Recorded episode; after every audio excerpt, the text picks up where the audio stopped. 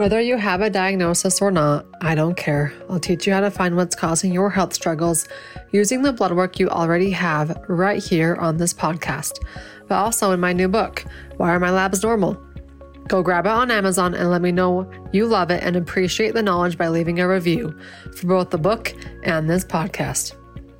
Practitioners, you can now register for the In This Together live event with me in Orlando, Florida, February 20th, 21st, and 22nd. Grab the link to register below, get all the details, and know that we're in this together. We're going to celebrate you at this event, and I'm going to bring in the best mindset, marketing, and business experts. But more importantly, I can't wait to meet you in person and give you the biggest hug. See you in Orlando in February 20, 21st, and 22nd. If you haven't started using Systemic Formulas supplements yet, you should be. Go to systemicformulas.com and mybyome.com, M Y B Y O M E, to learn more. You can also come join me inside their private Facebook group for practitioners called Systemic Formulas Clinical Nutrition. Everyone else can learn more about them and their amazing supplements and their amazing results on Systemic Formulas Instagram page. All right, let's get started and happy holidays.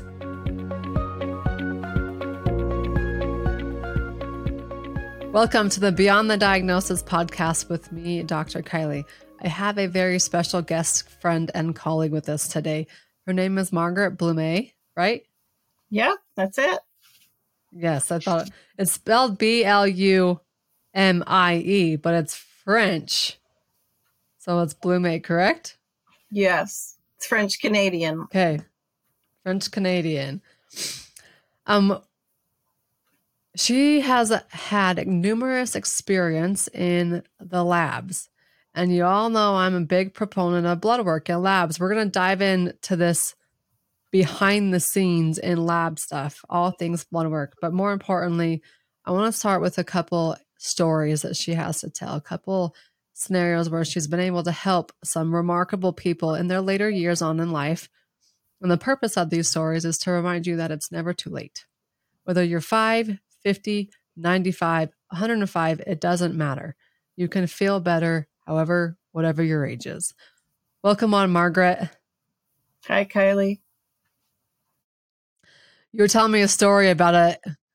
My elderly clients. Yep. Yeah, the older ones are the ones that seem to be drawn to me, but I'm I've been bragging about the fact that I've recently got my oldest client who is 95 and she wanted help with constipation. But the real reason that she reached out to me was because she knew that when she got in touch with me that she would be able to inspire her daughter to start working with me. Now her daughter was is in her 60s and on multiple pills. Her mother's 95, she's on one prescription and um but the daughter had been in acute abdominal pain for three decades.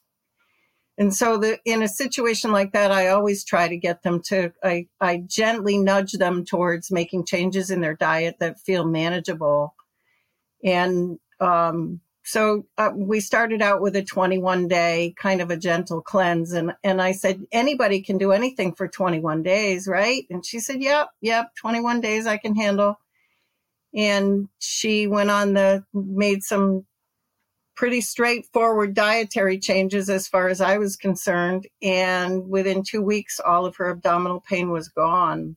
And it, it, always, I'm always marveled by the fact that they don't get advice from their doctors or even the nutritionist that she paid for guidance in simple areas that have, can make a world of difference. And in the meantime, her mother called me all excited that her bowels had functioned like a normal adult for the first time in years and she was just so thrilled and and it, it makes my heart sing that i can empower people to wellness in that way. What were those dietary changes that they did? Oh they were pretty simple. Um, mo- the first thing that i always do when someone is having a problem with digestion is look at inflammatory foods. And so the only thing that she really had to do was to give up all dairy and all sources of gluten. And it you don't realize how many areas that you're exposed to those things. She didn't think she could ever live without cheese. And I, re- I always reassure my clients that I'm never going to tell them that they have to give up anything for life. And so 21 days feels manageable to anybody. And usually by that time, when they're feeling, they're feeling so much better, it's their decision not to go back. And in the meantime, I've I've introduced them to replacements that feel just as comforting, so they don't even miss what they gave up by them. But it's always their decision. Yeah, so they because did the people don't get ill overnight. They, you know, they don't get sick overnight. Their bodies tolerate the insults that they put them through for as long as they can, and their symptoms come on so gradually that until they start feeling better, they don't even really realize how sick they were. Yeah. So they did gluten free, dairy free for 21 days. Then what next? Mm-hmm. She also had to give up egg yolks, which egg is kind yolks, of odd, huh? but that's that's what she tested for egg yolks. Did you muscle test it? Yep. Okay. I'm, I do muscle testing and and combine that with the interpretation of the labs. Yeah. So she did gluten free, dairy free, egg yolk free for 21 days. What mm-hmm. happened after mm-hmm. the 21 days?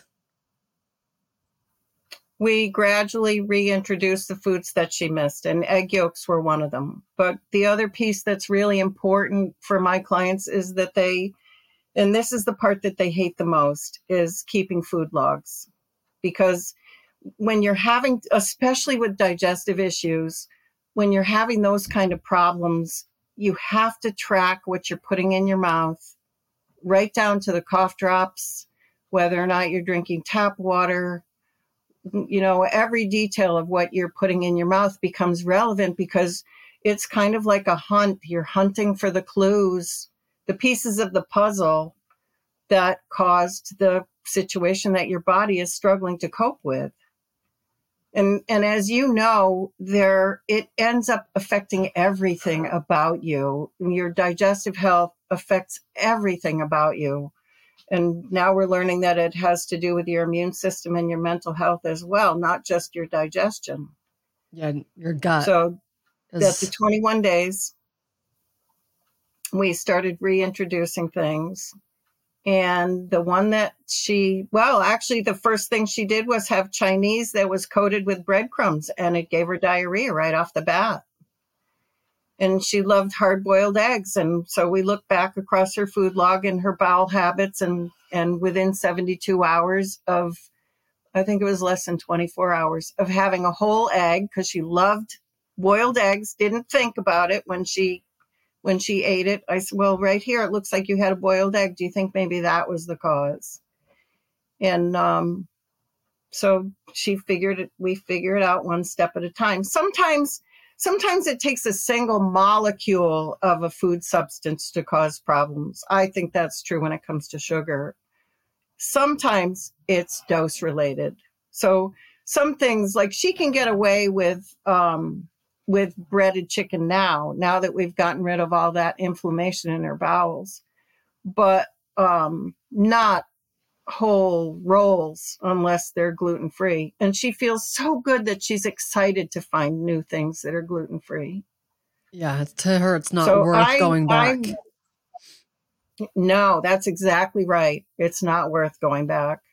It's not. And now there's so many options in gluten free you know, once upon a time, anything that you got had no taste and it was like eating cardboard. And, but now, and I think part of the reason is because the, the wheat that we grow in this country is not God's wheat. And, and I think it's really inflammatory to everybody. It's just a matter of degree. Yeah. How much and when? Yep. That's one of your favorite patients. You got one more patient that you like this to tell about? Well, I had another one, another patient who was also in her 80s who really was addicted to sugar, but she didn't really see that she was addicted to sugar.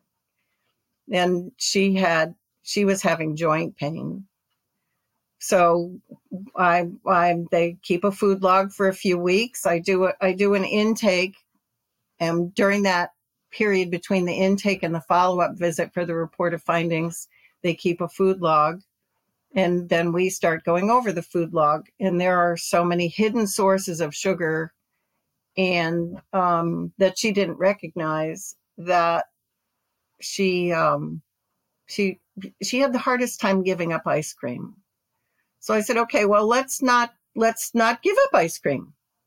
Let's find you a really good quality ice cream and give yourself you know, have it on whatever day, Saturday night, Sunday night, pick the day that you're going to reward yourself with something that um, is good quality and and watch your portions. And she, and this, I never heard this from anybody else. She complained to me that she had to buy new pants in a smaller size because she was losing weight. But she also Good noticed, 85 year old. Yeah. She also noticed that um, she didn't have, she had a reduction in brain fog. And um, aside from the joint pain, she also noticed that her vision improved, which she never expected. Yeah. So, Inflammatory and, removed, inflammation subsides, things start working better. The other thing about her, her name was Stevie, um, was that she realized that this is an ongoing problem. Like for, especially for sugar addiction, what you have to do is figure out what your trigger foods are what you can have in the house and what you can't have in the house because you won't leave it alone. And um, so once she figured that out, that part was easy. But she, she, even though she's reached her goals, she needs ongoing accountability. So she continues to fill out her food logs. You think twice about putting food in your mouth that you know you're going to have to write down or that you know you're going to have to tell yes. somebody. And show someone else what you're eating. In the beginning, people are generally not honest about it because they they don't want to take a look at the struggle. It's really not much different than having to deal with any other kind of addiction. But sugar is harder because you can you can walk away from substances that your life doesn't depend on, but when it comes to food, it's a little bit more difficult because you have to eat Yes, you do.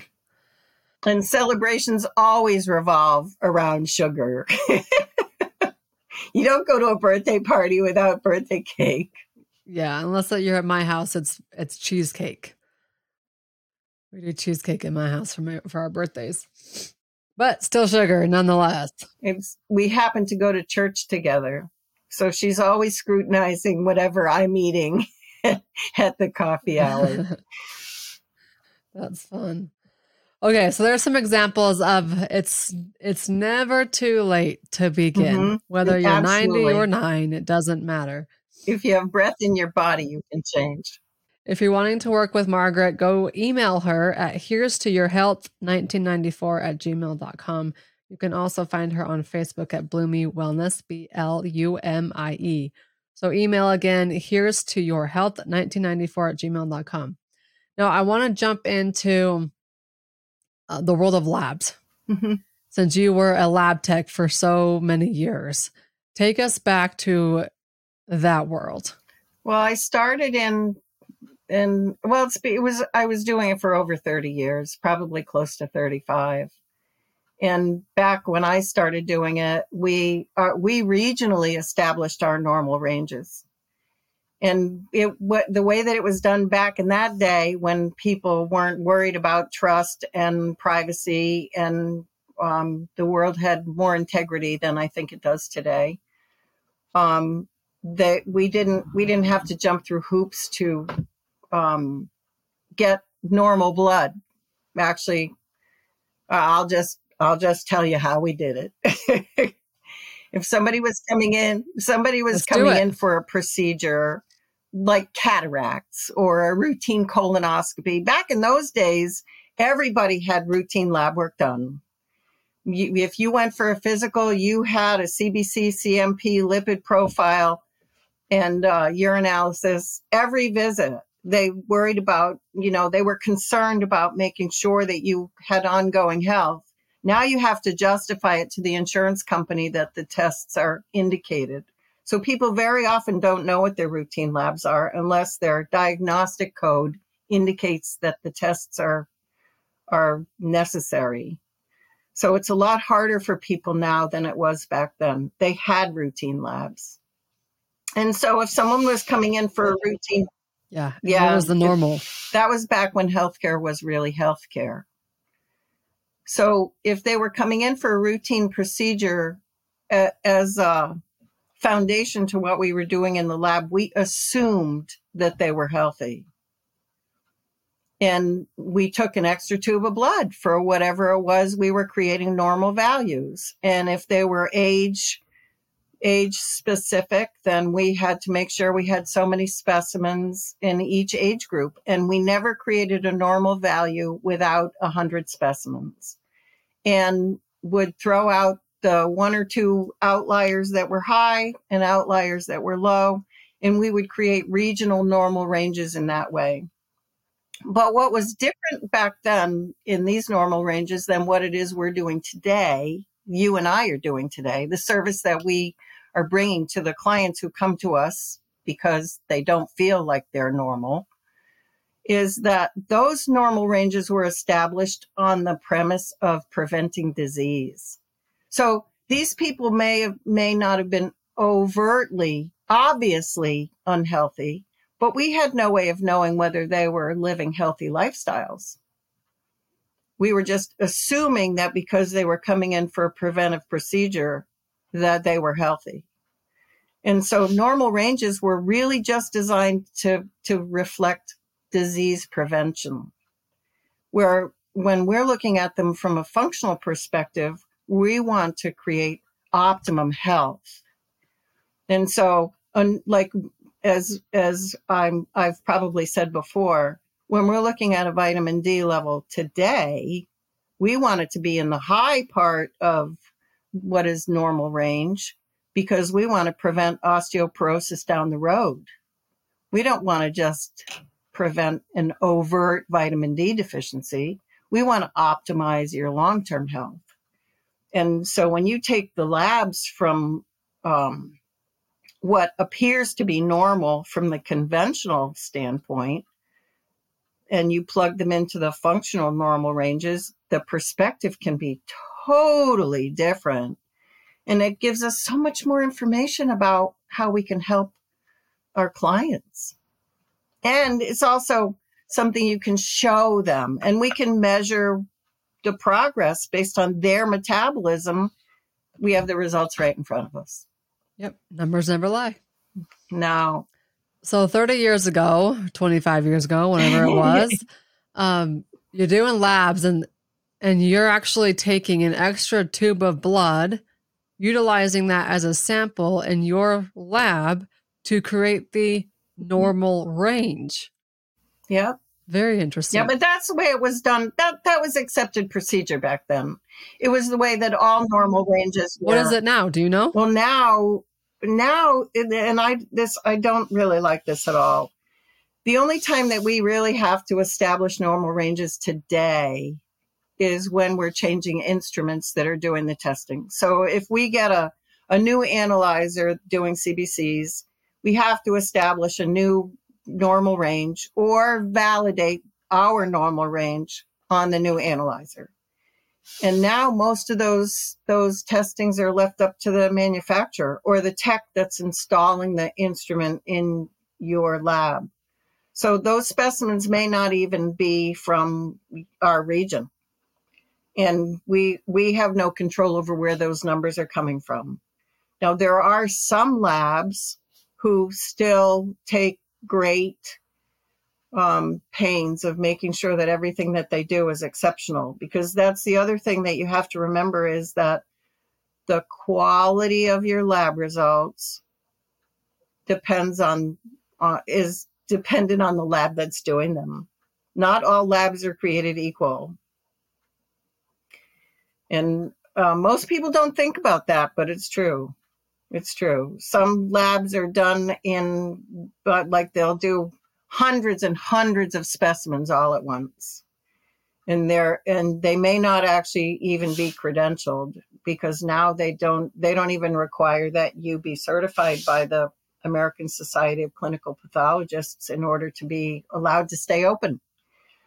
So there's there's a there there aren't there are a lot of safeties in place to prevent errors, but in the big clearinghouse kind of labs, there are more errors than there are in the smaller labs. And unfortunately, the smaller labs, like the hospital where I used to work, doesn't really have, it only has a lab for emergency room use now.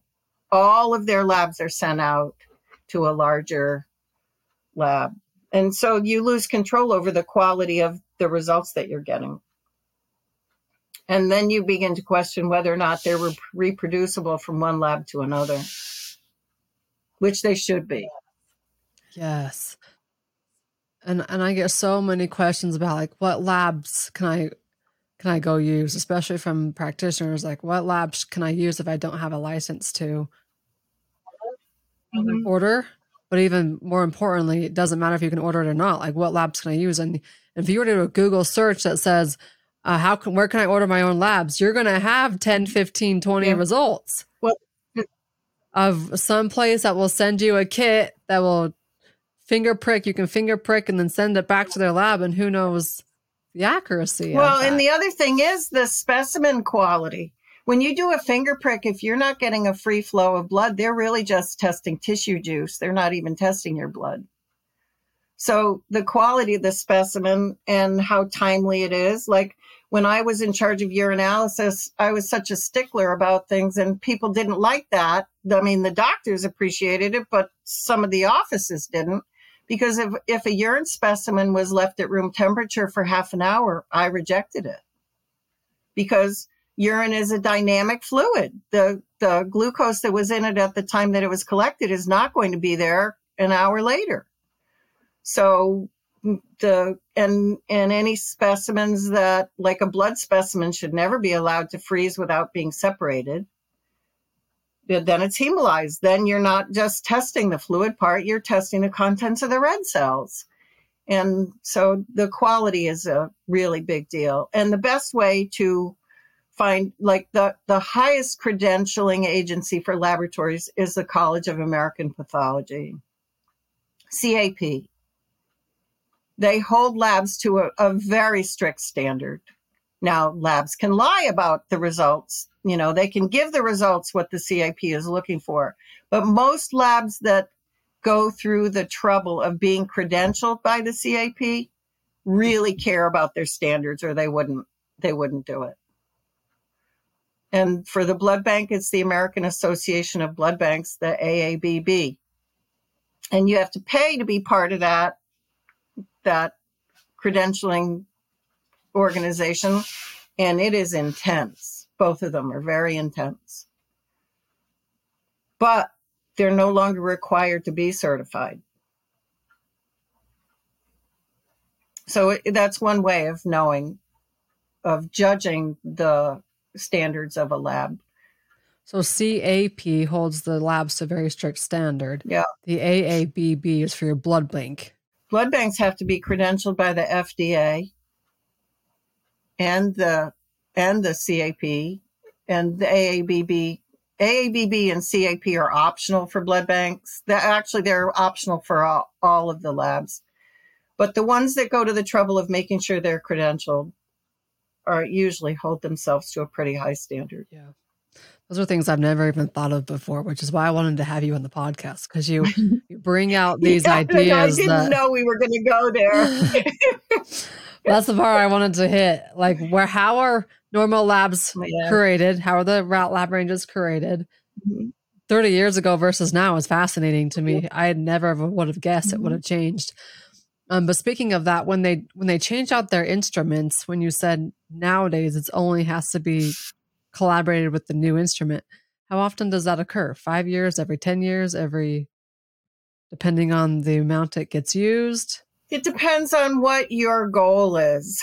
We went automated in um, the urinalysis when when we were never automated. We, or automated, we did the dipsticks manually, but we went automated when when our staff was running thin one of the reasons that they'll go automated, like we used to do all of our differentials. This is kind of dating me, but all of our differentials on a CBC were done manually. We we hand counted the number of cells on that slide, and the really? slides.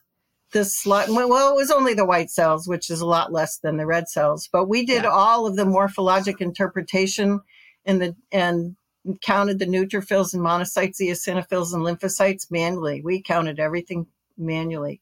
And, and it was all based on the quality of the slide. So we had we had standards for the quality of the slides that we made. Um, I think a lot falls through the cracks because we're not looking at things manually. I think a lot of blood parasites are being missed because of that. You can ask for, you know, for it to be screened, but for the most part, most of the time the machines are initially brought in because of staffing and they're changed out when the technology is advanced. Sometimes companies will have a contract with a specific manufacturer, and then when they upgrade their instrument, they want you to buy the newer model. They'll try to create some kind of a package deal to make it look attractive. But most of the time, they'll, the, if those factors are not involved, then it's usually because of maintenance. It's kind of like a car if you're investing more in the maintenance or you have your analyzer down more than you have it up, then it's time to get a new one.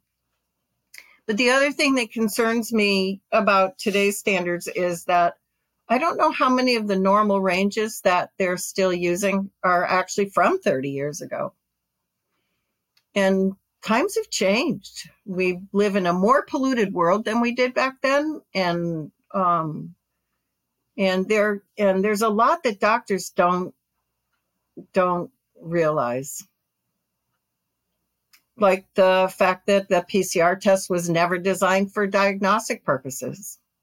Never, ever. It was designed for research and never should have been used. PCR test. The PCR test is. Why is that one not coming to my head? It's what's being used to test people for COVID. Yeah, that's what I expected. I thought. And but... it's a test that's designed like they enhance the sensitivity of the test to pick up the smallest, smallest amount of like a single molecule can be present. Come on, Margaret. They're supposed to do that so they can blow up their numbers. Well, I think that's probably why it's being done for COVID, but it makes it a very it's for diag it's not meant for diagnostics.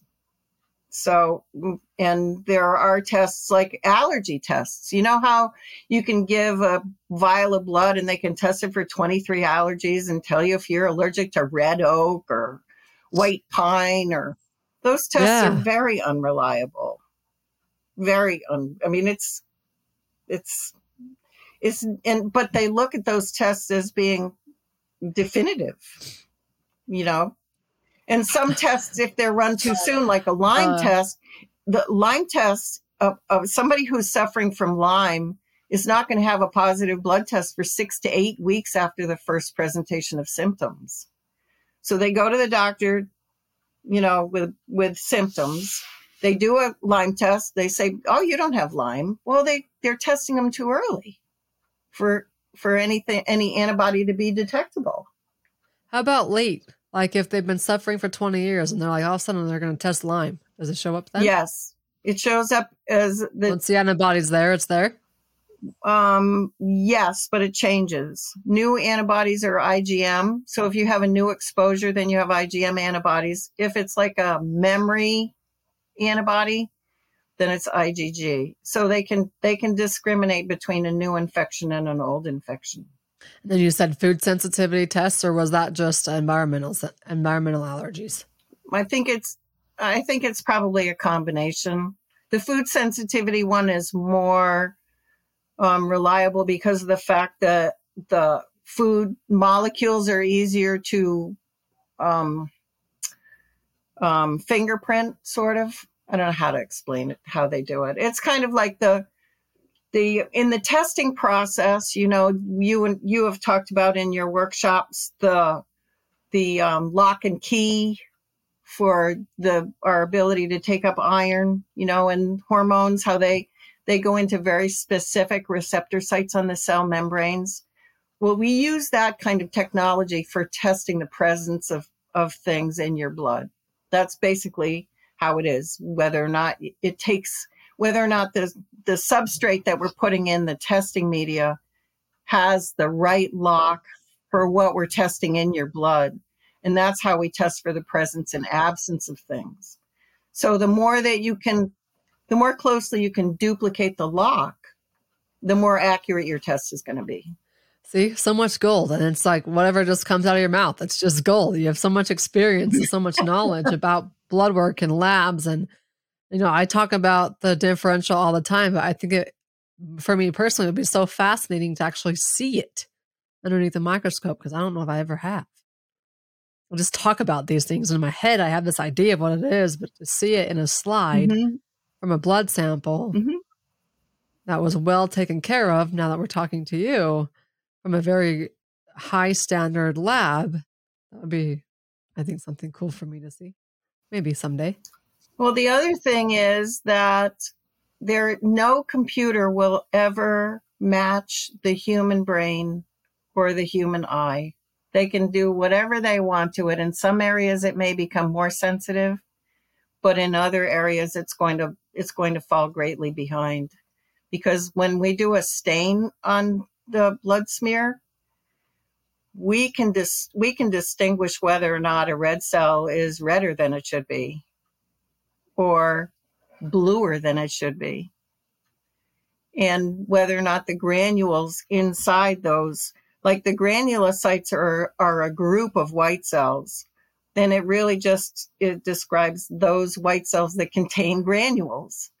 And neutrophil is one, eosinophil is one, and a basophil. Those are the three granulocytic neutrophils.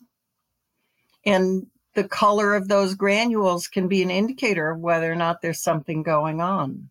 When we look at a smear, we can see on a slide, we can see if there are cancer cells mixed in there. The, the machines might count them as lymphocytes. It might count them as something different because some of the machines are based on cell size and nucleus to cytoplasm ratio. You know, that means the ratio of the guts to the actual membrane of the cell. And if it isn't a chemical reading, like the nothing can take away from the value of the human eye taking a look at what's happening in a urine. Like I found cancer cells in urine specimens, no machine would have picked them up. It would have been you're looking at what, what do they look like? They look angry. They look mean. They really do. And you've seen a lot of cells to know the difference because I would probably yeah. have no idea yeah, what the difference look, is. It's very interesting. They they really look angry in the way that they stain, and um, in the urines they're they're big and kind of unruly. But see, our dipsticks are designed to pick up neutrophils, white blood cells, and red blood cells.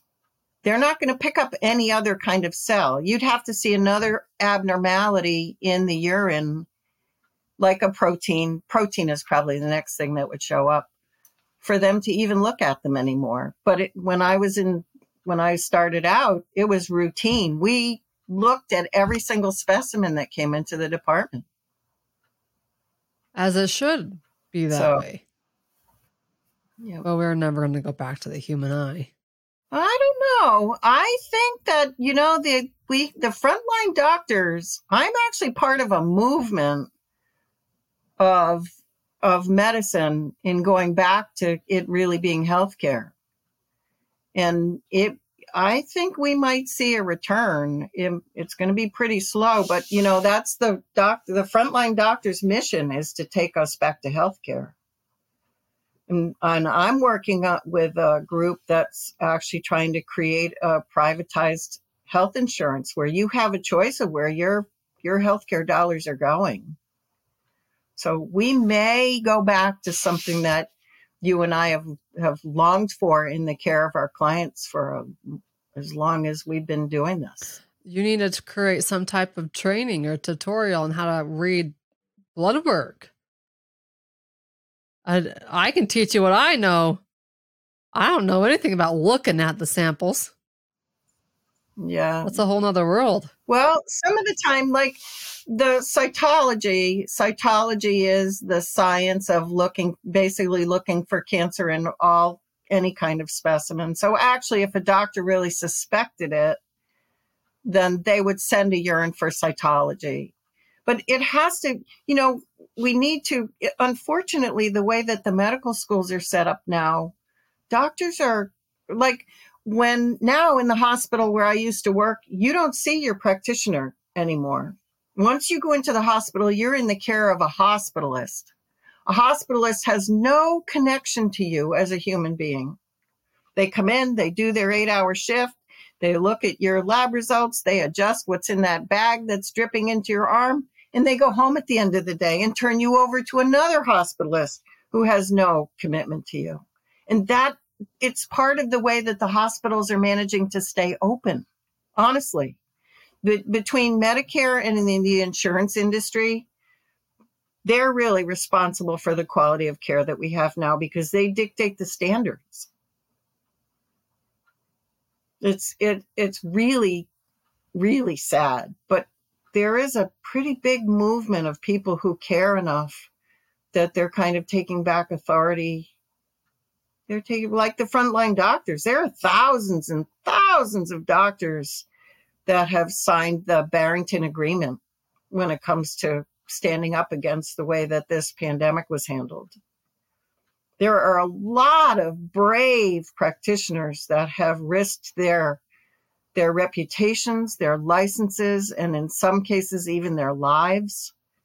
There are doctors who died under suspicious causes during all of this and um, they're they're brave and caring enough for all of us that they're standing up against things the changes that have gone against humanity. You know it's our birthright to have the freedom of choice. God made us to heal not dependent on drugs. Nobody has a has a xanax deficiency or a Lipitor deficiency. you know what I mean? Or a levothyroxine deficiency. Not, that's right. That's yeah. right. That's yeah, there's right. a podcast you know, I did with Matty Lansdowne, and he gets into it because he's living in Melbourne, Australia, where the tightest of tightest yeah. things have happened. And it blew my mind to hear his story. So whether it's, it's going to come out in September, um, mm-hmm. sometime around this episode, but listening to that Matty Lansdowne because he he actually talks about the hospital's staging how busy mm-hmm. they were when the media came. Mm-hmm. And that he, happened here. He and a colleague got canned because they went on Facebook mm-hmm. Live mm-hmm. right after to prove that it got yep. staged. And it's yep. happening all over the world. And then it breaks my heart to realize the repercussions from when people fell for it, now we're having to get jabbed because of it. And those of us, like I'm sure you and I, refuse mm-hmm. what is being taken away from us because we decided, decided to make that choice. Mm-hmm. I'll never go back on it though. I don't care what happens. yeah. Unless they're gonna like jab yeah, me in the arm and I'm me, dead, I'll have to be dead because that's the yeah. only way it's gonna go in my body. Yeah, I actually stood up when I and I'm I'm really proud of this, but I've always been a rebel and then my my managers hated it. But um because I always went against the tide and thought outside the box. But when I was doing blood bank, I was in charge of doses of Rhogam. Um, Rhogam is um, anti-D. It's to prevent pregnant women from developing antibody that could harm their baby in future pregnancies. So we would give them an injection at two stages during their pregnancy, and it would prevent them from forming this antibody. It basically, it causes you to reject your baby, you reject your fetus in future pregnancies. So it's it is an injection that can could be essential. But anyway, they were all um, preserved with mercury based thimerosal. And so when I was put in charge of the of the decision making in that department, I went to, I did the work to find Rhogam that was not preserved with thimerosal. And the manufacturers did you also, find it? it cost more and I got a lot of flack, but I told them that I wouldn't issue it in any other way. So that's what we provided. But you know, the manufacturers actually say that no kind of injection or vaccine is manufactured with thimerosal anymore. They've just changed the word. Well, they changed the word, but the other thing is that doesn't mean that all of the backlog of stuff they have in the warehouse doesn't already have still have thimerosal. So you know they tell women who are pregnant not to say what they want to say. That doesn't mean it's the truth. Yeah. Yep. And so they they um they tell women all during their pregnancy don't have tuna fish more than once a week because I was just going to give that exact example. but on the day that a newborn is is born, there I don't even know how many vaccines they give now. Well, vaccines are supposed to stimulate you to create antibodies. Newborns can't even seroconvert anything into an antibody until they're 3 to 6 months old. So the only thing you're giving a newborn is toxins when you give them any kind of vaccine. It doesn't matter what it is because they're oh incapable oh of turning it into antibody. Because they they have the the newborn injections, the two week injections, the two month injections, the six month like. By the time they're even three months old, how much crap are they getting in their body? Yeah, now by oh, the time somebody reaches 18, they're given as many as 72.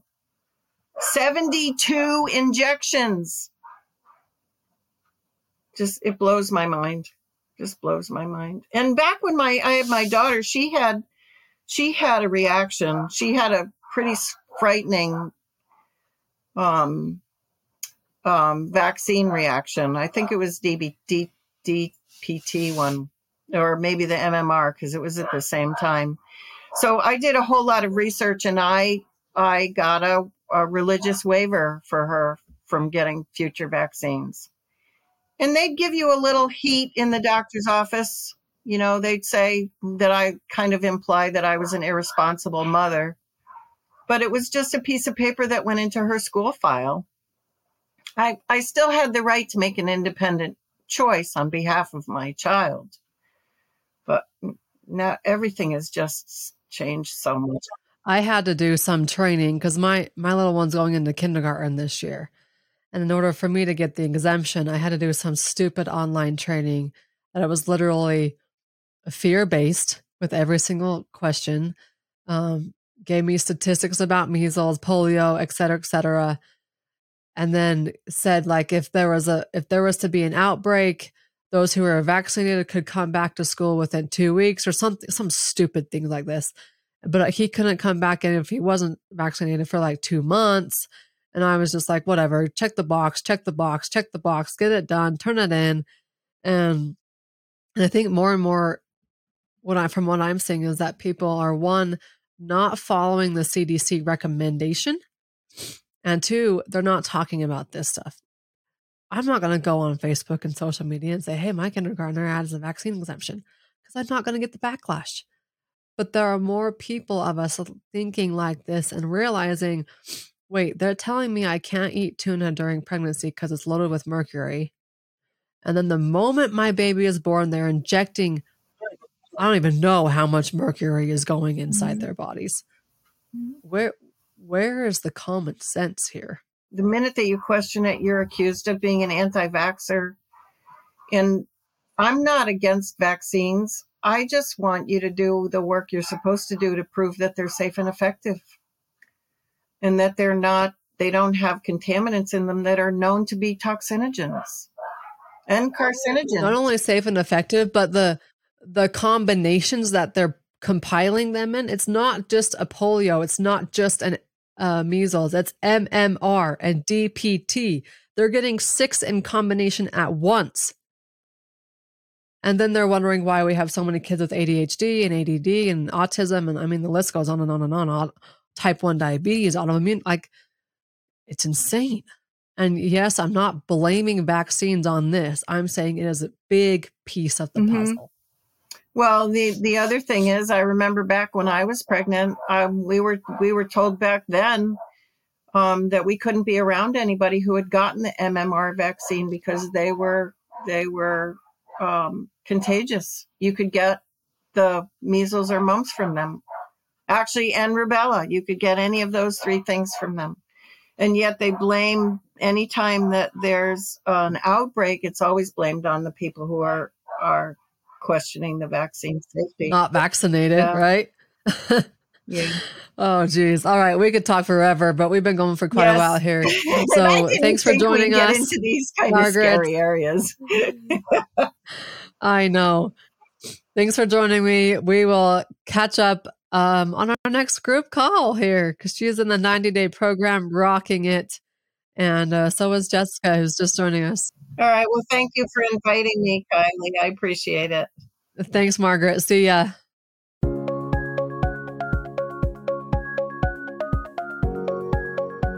Hasn't this season just been so good? We will end it right before Christmas on December 22nd and be back in January for more. Now, along with our incredible in person event in this Together Live in Orlando, Florida, you have one last opportunity to come join me live over the virtual Zoom feed. December 13th and 14th is the final live Master Bloodwork event with a twist. December 13th and 14th block the dates 1 to 5:30 p.m. Eastern both days. Go to the link below to learn more and register. You can also register for the conference right now and get your early bird pricing. All right, let's get going and let's impact the world one life at a time, one podcast episode at a time.